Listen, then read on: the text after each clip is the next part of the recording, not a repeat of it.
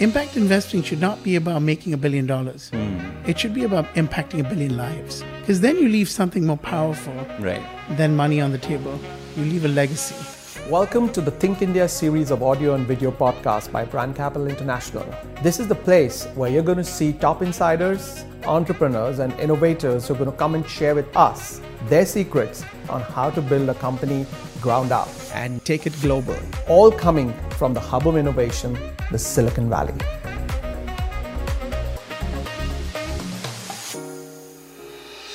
Hello, everyone, and welcome back to another episode of Think India series with Brand Capital International. My name is Piyush Puri, and today with us we have Kunal Sood, who Forbes has called an icon of impact, crediting him with creating exponential impact but with compassion. So, Kunal, we'll start by talking a little bit about what drove you towards working on social impact and taking all these global challenges. I was born in India and I grew up there uh, for a bit of my life. And uh, you remember the uh, advertisement Rasna? Yes. So you remember that kid in Rasna that drinks the whole jug? Yeah. That was me. That was a lot so, of now. yeah, so as a child, I was faced with my own adversities in life. Uh, obesity, being a misfit in the education system, and I suffered a lot. I, I really suffered both internally and externally. People didn't, you know, I wasn't accepted by my peer group. And, uh, you know, how they say the black sheep of the family.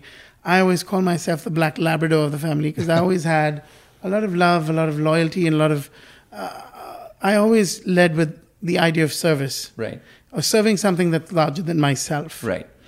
And um, as I went through school, at some point, from being a black Labrador, I morphed into a Black Panther because there's only so much bullying one will take. So it was interesting. I became like the bully's bully Right. to protect myself. Right. So I became the protector, or the guardian. Mm-hmm.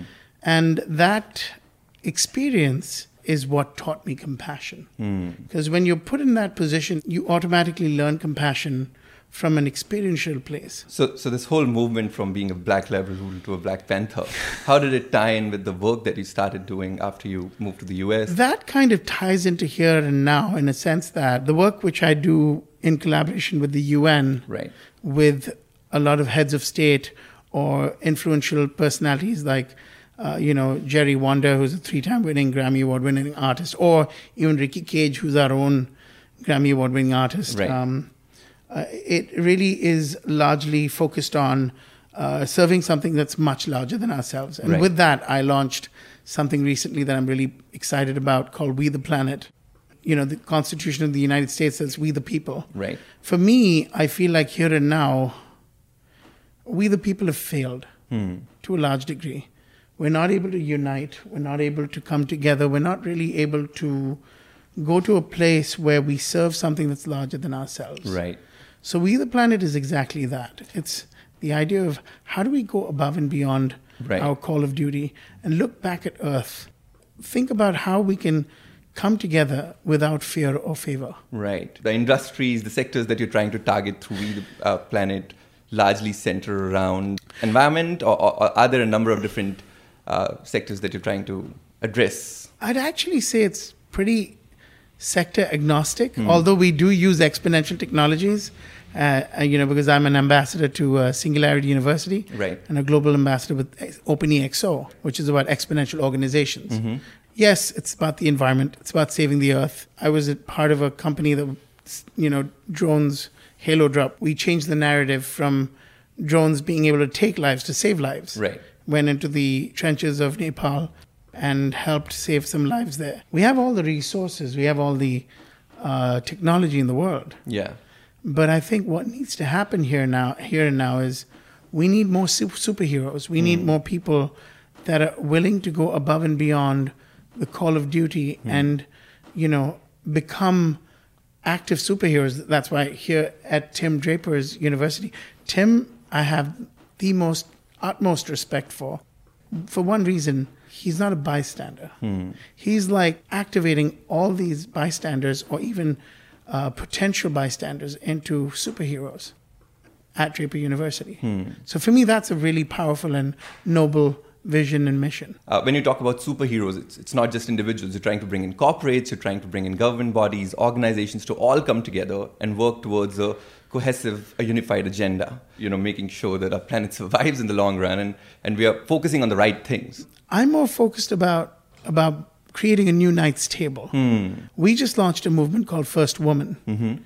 And to me, that's what's needed here and now. Hmm. How can we create a new Knights table that isn't about politics hmm. and business as usual? Right. But it's about really shifting the tide where it's not just a seat at the table, but a whole new table that allows women to have the ability to serve and support, and we serve them, coming together to make the impossible possible. Hmm. Putting the first woman on the moon hmm. by 2024, putting the first woman in the White House by 2020, putting the first woman in the UN, which hasn't happened yet, Right. by 2025. Hmm. So these, to me, it's about man and woman uniting to make the impossible possible. Can you talk a little bit uh, more about Novus? I mean, it states that it's technology meets humanity. So- Yes. So, where exactly are we, are we going with that? I believe that technology is kind of like beginning to overtake humanity.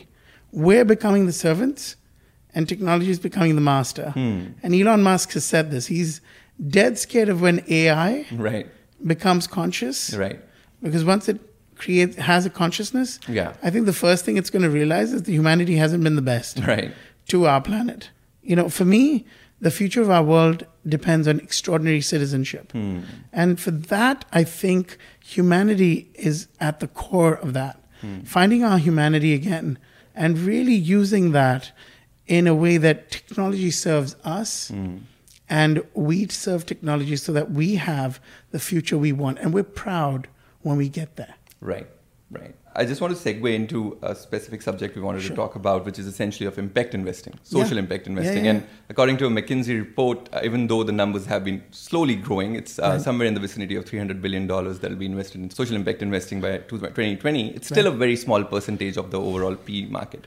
So how do you how do you see that changing? I mean, there are these myths that exist that social impact investing is not as profitable, even though these have been debunked. Uh, a recent study suggested that around 50 such ventures in India uh, either produced IRRs that were higher than the median numbers, or in some instances even beyond 25%. And so, h- how do you see that changing? Uh, and also, can they be one of the superheroes in your overall plan? Yeah, I think the superheroes are actually going to not make money. You know, I think, in fact, to be honest with you, impact investment should not make as much money, should not turn as much of a profit. Because if you look around you, that's what's destroyed our society. The fabric of society, everyone wants to be a billionaire. Hmm. We have to have a different kind of billionaire rise to the surface now. Right. Impact investing should not be about making a billion dollars. Hmm. It should be about impacting a billion lives. Because then you leave something more powerful Right. than money on the table. You leave a legacy. Right. To answer your question, yes, $300 billion is a very small market cap. I think it's going to increase tenfold because everyone is realizing that the world is bleeding, burning, and boiling. And I think people are also going to realize that the next type of billionaire is not going to be the guy who has a billion in the bank, but the person who's truly impacted a billion lives over the next decade. Amazing. And I think that's the core of impact investing. I think that's why more and more people like Howard Buffett, Yes. uh, the grandson, uh, he's a friend, um, and and he's considered the Berkshire Hathaway of impact investing. Mm-hmm. And I hope he becomes that because he's got a good heart, Yeah. and absolutely. that's what I want. Yeah. Uh, fingers crossed. Yeah. Well, one last question for you, Kunal. Absolutely. What What's the legacy that you want to leave behind? What's the you know thing that you want people to remember you for? I would love to be remembered as the real world version of Iron Man. So when I snap my fingers, I will have done something good for the humanity. Excellent. Excellent. Meaning Thank- when I go away. yeah. And I just want that. I want to leave a legacy that's much, much larger than me and positively impacts everyone that I love and beyond that. Amazing. Amen. And thank you so much for joining us today, Kunal. Thank you for having me. Thank you, uh, everyone, for joining us today.